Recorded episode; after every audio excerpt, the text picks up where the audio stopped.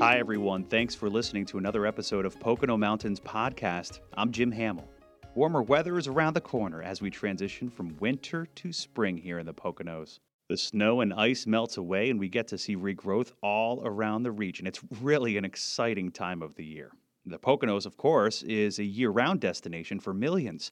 With 2,400 square miles of mountains, forests, lakes, and rivers, with historic downtowns and iconic family resorts, it's the perfect getaway for a weekend or an entire week. You can always find out more on PoconoMountains.com or watch Pocono Television Network streaming live 24 7. On our first two episodes, we visited Jim Thorpe and Stroudsburg, two communities with rich history and amazing downtowns. We have two more towns to visit over the next two episodes in that same vein Honesdale and Milford.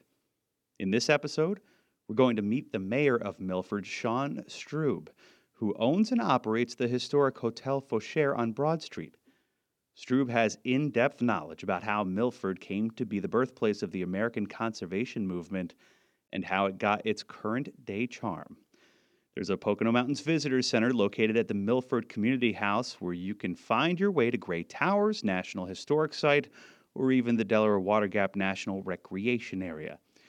The Columns Museum in Milford also houses the Lincoln flag, which is soaked in the president's blood from the time of his assassination. We want to thank everyone for listening to Pocono Mountains podcast. We will have a new episode each week highlighting lots of fun things you can experience while you're visiting the Poconos here in Pennsylvania in any season winter, spring, summer, or fall. Now, Milford Mayor Sean Strub from an episode of Pocono Perspectives. Hi, everyone. Thanks for joining us again on this edition of Pocono Perspectives on the Pocono Television Network. I'm Jim Hamill, and I'm here in beautiful downtown Milford, Pennsylvania, in the Pocono Mountains, and I'm with the mayor of Milford, Sean Strub. Sean, thank you for joining us here in not only Milford, but your property here, Hotel Fauchère. It's a beautiful place, and we appreciate you taking the time out. I'm d- delighted that you're here. Thanks. All right, and we want to get an idea, though, how did you come to um, take on this property, and not only this property, but uh, mayor of this borough as well? Well, I, my story, I think, is a familiar one for many. I bought a weekend home here in the mid 90s. I fell in love with the area, and more of my life moved up here until I came here full time. I then got started restoring buildings in Milford. We have wonderful sort of you know historic built environment here, and um, and I got carried away and ended up in the hotel and restaurant business. And um, uh, several years ago, uh, our mayor uh, stepped down in the middle of his term because he was moving to Florida, and the council appointed me to complete his term. So that's why I'm mayor. Wonderful. So now you're in a full term here. Um, it, it, just strikes me that you, you have a sincere love for Milford and especially the history here. I do. I grew up originally, I'm from Iowa, and I'm accustomed to sort of small towns and, and the small town values in the, the best sense of that phrase.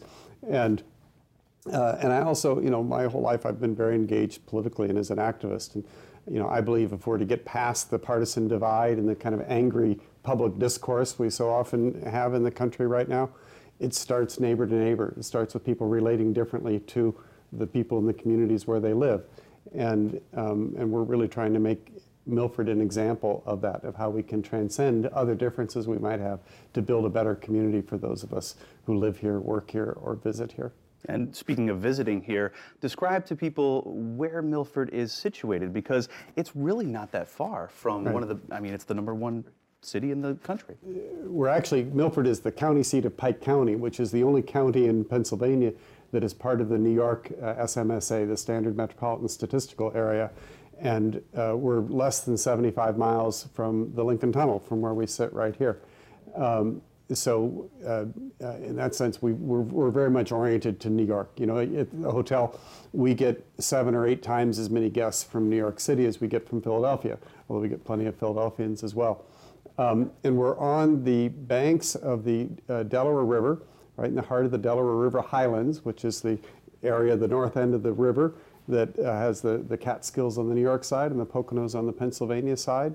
Um, and uh, in a community that has long been a, a resort and summer destination. Um, in the mid 19th century, when sort of a resort class emerged, right? you know, before the American Revolution, people didn't vacation. You either had your country estate or you went to Jones Beach with the great unwashed masses. And as a middle and upper middle class emerged and people could vacation and labor organizations, you know, had two weeks of vacation as part of their contract, there were places that began as the first kind of vacation destinations inland from New York. And they were at the end of the railroad spurs. So there was a railroad spur that went up to Saratoga, there's one that went down to the Delaware Water Gap, and there's one that came to Port Jervis, New York, which is just six miles away. So those areas emerged as resort and vacation destinations in the mid 19th century. Um, at the time of the Civil War, Milford had a thousand hotel rooms. Uh, it had mail delivery three times a day and twice on Sundays. Uh, so it was really, you know, and during the Gilded era, it was like the Hamptons of its day. That's why when people come through the hotel and they see one famous person after another, we have the pictures and the old guest registries, um, from you know business tycoons to heads of state to uh, uh, stars of you know stage and screen. Um, it was really an incredible destination at that time, and in recent years, a lot of that luster has returned, um, and uh, and it's fun to be in a in a community that embodies the best of small town America. Sometimes people say it's like living in a Norman Rockwell painting, or it looks like a Currier and Ives print, uh, and it's true.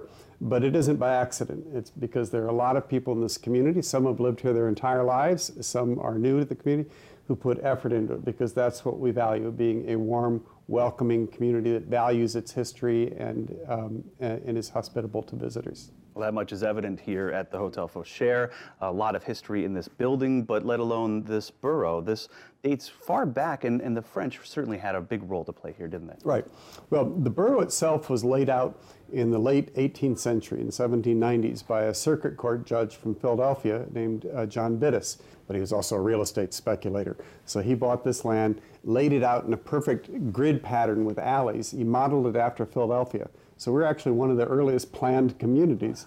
That's why when you drive through Milford and you see these great houses and great architecture, but you don't see garages, you know, with an open door yawning to the street or garbage cans out at the curb because that's all done through the alley system and back. But when Milford really took off was after the American Revolution. Um, when it became a destination for a lot of the French colony in New York. You know, the French financed the American Revolution, right? Uh, thank goodness for the Marquis de Lafayette, who visited Milford several times and was sort of the banker for the French and, and, and Benjamin Franklin's close friend. Um, well, to the victor belong the spoils. So after we won the revolution, the British mercantile class in New York was on the outs, right? But there was a great opportunity for French investment and French entrepreneurs and business people. So a huge French community emerged in New York. And this is where they came in the summertime and the fall. This is where they had their hunt clubs. Um, and so this is why so many of the oldest family names in Milford are of French descent. You know, uh, Pinchot, uh, uh, they were Bonapartists who came here in 1815 or 1817, something like that. Um, but they were only one family of many French families that came here. Louis Fauchère, who founded the Hotel Fauchère, was French speaking, but he was Francophone Swiss. And he came here, his wife's family, uh, the Parachet family, had a hotel on this site called the French Hotel uh, in the 1840s. And he came here in 1852, Hotel Fauchère, originally as a summer hotel. Uh, Fauchère was a master chef for Delmonico's in New York. And Delmonico's um, was the most celebrated restaurant of its day. Um, this is again something that emerged after the French and American Revolution the idea of a freestanding restaurant that was known for culinary innovation, where you went there because of the food. What we think of today as fine dining didn't exist before then. Uh, it was either in private homes or private clubs. There weren't like just restaurants people walked into. A hotel or a tavern might serve food, but they did that as an accommodation to the traveler. You ate whatever gruel they were serving whenever they were serving it. Uh, and uh, so after the French and American revolutions, again, as this sort of middle and upper middle class emerged, the idea of you know, people who didn't have butlers and maids and cooks at home, uh, uh, you could go to a restaurant, order a la carte off a menu, a whole list of things. You know, and the Delmonico brothers brought that concept to America in the 1820s and opened in New York. Louis Fauchère became their master chef. He then opened this as a summer hotel and brought a lot of that New York clientele out here. Many of them were here anyway, you know, and they knew him from New York. So that's where, where the Hotel Fauchère legacy became. Started And then uh, Fauchère and his family, his descendants, ran the hotel for 124 years until 1976. So it's one of the oldest continuous, you know, culinary family legacies uh, in the country. Um, and because Delmonico's, uh, uh, you know, culinary innovation, I, it was the phrase I used, they invented dishes. That's what became the sensation. You know, lobster Newburgh, lobster Thermidor, baked Alaska, the hamburger as a sandwich, putting chopped ground beef between two pieces of bread, and of course Delmonico potatoes and Delmonico steak. All these things are sort of the first American culinary tradition that came out of Delmonico's, and they would invent these dishes to attract people. People would be talking about them. Sort of the way we did in Bar Louis with our sushi pizza, which right. is one of our best-selling items, and Condé Nast Traveler called it a culinary thrill. People hear about the sushi pizza, they want to come try it. Um, so that's the, what the Fauchère legacy com, comes out of and what we try to maintain today. Mayor Strub certainly is a wealth of knowledge about Milford's past and its present. We appreciate him taking time out to share it with us. We'll have more with Milford's Mayor Sean Strub in just a bit. Thanks for listening to Pocono Mountains Podcast. You can subscribe to us anywhere podcasts are available. For more information, just head to PoconoMountains.com. Now, for a message from Chris Barrett. Isn't it comforting to be around things we know, experiences that are tried and true? They give us a feeling of safety and comfort. This is where we can get away from it all. It's time to be happy again and have fun. We've always been here. You and your family's safety is our first priority, and it always will be. Feel the comfort again when you visit the Pocono Mountains. Find us at PoconoMountains.com. We're back. I'm Jim Hamill we mentioned a lasting legacy of conservation in Milford, and that's primarily because of the Pinchot family. Gifford Pinchot was the founder of the U.S. Forest Service, and the family home at Grey Towers now serves as an attraction in Milford to help preserve that legacy. Mayor Strub now with more about Milford's claim to conservation. John, you mentioned legacy, and you also touched upon somebody who has you know, a, a, great legacy here in Milford, not only Milford, but across the entire country. The father of the conservation movement, Gifford Pinchot, his family lived here. The mansion still exists, the Grey Towers. It is a beautiful facility to tour, and it is, of course, part of the U.S. Department of Interior. Describe to me uh, Pinchot's legacy here and how that uh, movement uh, has lasted now throughout years. Well, actually, uh, when you refer to Gifford Pinchot as the father of the conservation movement, you're uh, quoting President Kennedy. On his 40th anniversary of the Forest Service he had helped to found, I have been a governor now and then, he said, but I have been a forester all the time and shall be to my dying day. He was more than a forester. He was the father of American conservation. He believed that the riches of this continent should be used for all the people to provide a more abundant life. And he believed that the waste of these resources or the exploitation by a few was a threat to our national democratic life. Pinchot was first, he was the first professionally trained forester in, in the United States. In, forestry was emerging as a science, as a formal study uh, in France and Germany in the mid 19th century. And uh, Gifford Pinchot was sent uh, to France by his father to learn forestry. Uh, he came back and um, became the forester for Commodore Vanderbilt at Biltmore, North Carolina. Uh, Frederick Law Olmsted was the gardener who did Central Park and did part of our cemetery here in Milford. And then he put his ideas uh, and his experiments in forestry uh, into a presentation at the Chicago Exposition in 1893. Teddy Roosevelt then tapped him to be the first head of the U.S. Forest Service. And what Pinchot's concept was the idea of sustainable harvesting of natural resources. Uh, back then, no one could imagine running out of clean air or clean water. It just wasn't even part of the conversation or the imagination. What people saw were virgin forests being destroyed, being clear cut, and then the land eroding, you know, because it really could be destroy land. You know, in those days, in Pike County, you really didn't buy land, you bought a forest, you know, and then you cut it down, and very often the land wasn't worth paying the taxes on it. So Pinchot introduced the concept of sustainable forestry and, um, and believed that these natural resources should be used, as he would say, for the greatest good for the greatest number for the greatest period of time. Um, and in fact, um, Teddy Roosevelt and Gifford Pinchot had dinner here at the hotel one night, and according to an old newspaper article we found from the 1920s, I think, it described how they sketched out on a napkin a plan for the National Park Service, which was sort of John Muir's baby, right, right, right. to be part of the Interior Department, because the Park Service, the, the, national parklands were to be left alone for recreation and scenic vistas and, and that sort of thing. The Forest Service, they put as part of the Agriculture Department because it was to treat the forest like a crop. The country was growing rapidly. We needed timber. How can we have timber on a sustainable basis rather than destroying all of our forests? So that was more about scientific management, which is what Pinchot was, uh, and that became part of the Forest Service. The first mass civil disobedience around an environmental issue was here in Pike County when they were proposing to dam the Delaware River and build the Tocks Island Dam and they would have these mass protests, and many people would get arrested. This was in the 60s and the early 70s before the environmental movement really started to kick in. Um, and in fact, when, um, when President Kennedy was here uh, in September of 63, uh, just a few weeks before he was killed, it was kicking off his environmental tour, um, which was an effort that then led to what today we know as Earth Day, which is uh, in April every year. So there's a very uh, deep and rich and fascinating to me history of the conservation movement here that has very important lessons that are only becoming more urgent today. The Grey Towers is now a National Historic Site operated by the U.S. Forest Service. And in fact, it's the only historic building operated by the federal government that's open to the public that is not managed by the National Park Service.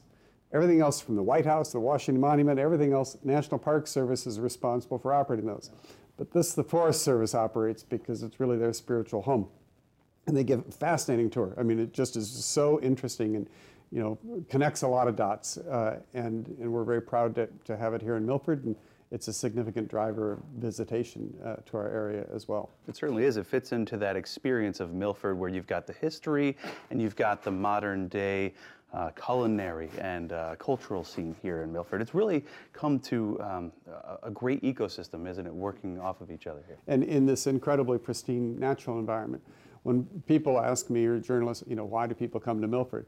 They're like three buckets. First is the natural environment. You know, a third of the county is state or federal park or game land. Another third of it is like private hunt clubs and scout camps and protected you know, when the megalopolis from New York, you know, fills in between New York City and Scranton, Pike County is going to stand out like Central Park, like a big patch of green because so much of it is protected. Uh, and with that is the, the, the, you know, the, the hiking, the waterfalls. We have guests who will come and see eight or 10 waterfalls. They come just for a waterfall tour all weekend, all the river activities, you know, the river, which is two blocks from here. So the first is the natural environment. The second are the heritage attractions. Um, Grey Towers, National Historic Site. Uh, the columns, our county historical museum. Pennsylvania has a lot of local wonderful historical museums. We have a relic here that people from all over the world come to see, which is the bloodstained flag that cushioned President Lincoln's head moments after he was assassinated. And there's a whole story on the assassination, and exhibit of Lincolnalia from the perspective of a family of actors who were in the theater that night when he was killed and moved to Milford after the Civil War and donated their things.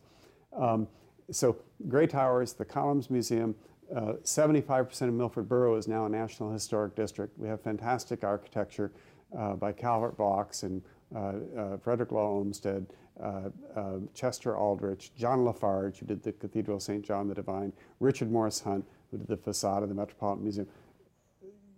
The historic district in Milford is really exceptional. and the working wooden 19th century grist mill at the water wheel uh, which is also fascinating because it was clickety clack with the water running over it just as it did, you know, 150 years ago. Um, and then the third reason people come here is sort of the cultural vibrancy, you know, ranging from the festivals. We've had an annual film festival for more than 20 years, uh, music festival for more than 15 years. This will be the fifth year of our Readers and Writers Festival, the third year of our dance festival, the second year of our opera festival. Uh, we have a real cultural vibrancy combined with galleries and shops and boutiques and some really fun uh, uh, shopping uh, that draws people as well.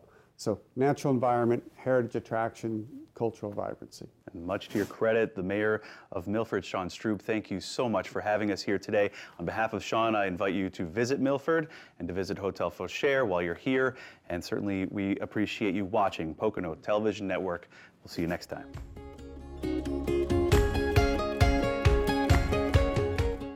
We hope you enjoyed Pocono Mountains podcast. Thanks again to Mayor Strub in Milford. Next time, we'll visit Honesdale, another historic downtown with tons of new shops and restaurants. And recently, Country Living magazine called Honesdale one of the top 10 small towns in the whole country. We're going to meet the former mayor who wrote the book on Honesdale. Please remember to subscribe anywhere podcasts are available. Come visit us in the Pocono Mountains. Plan a trip today.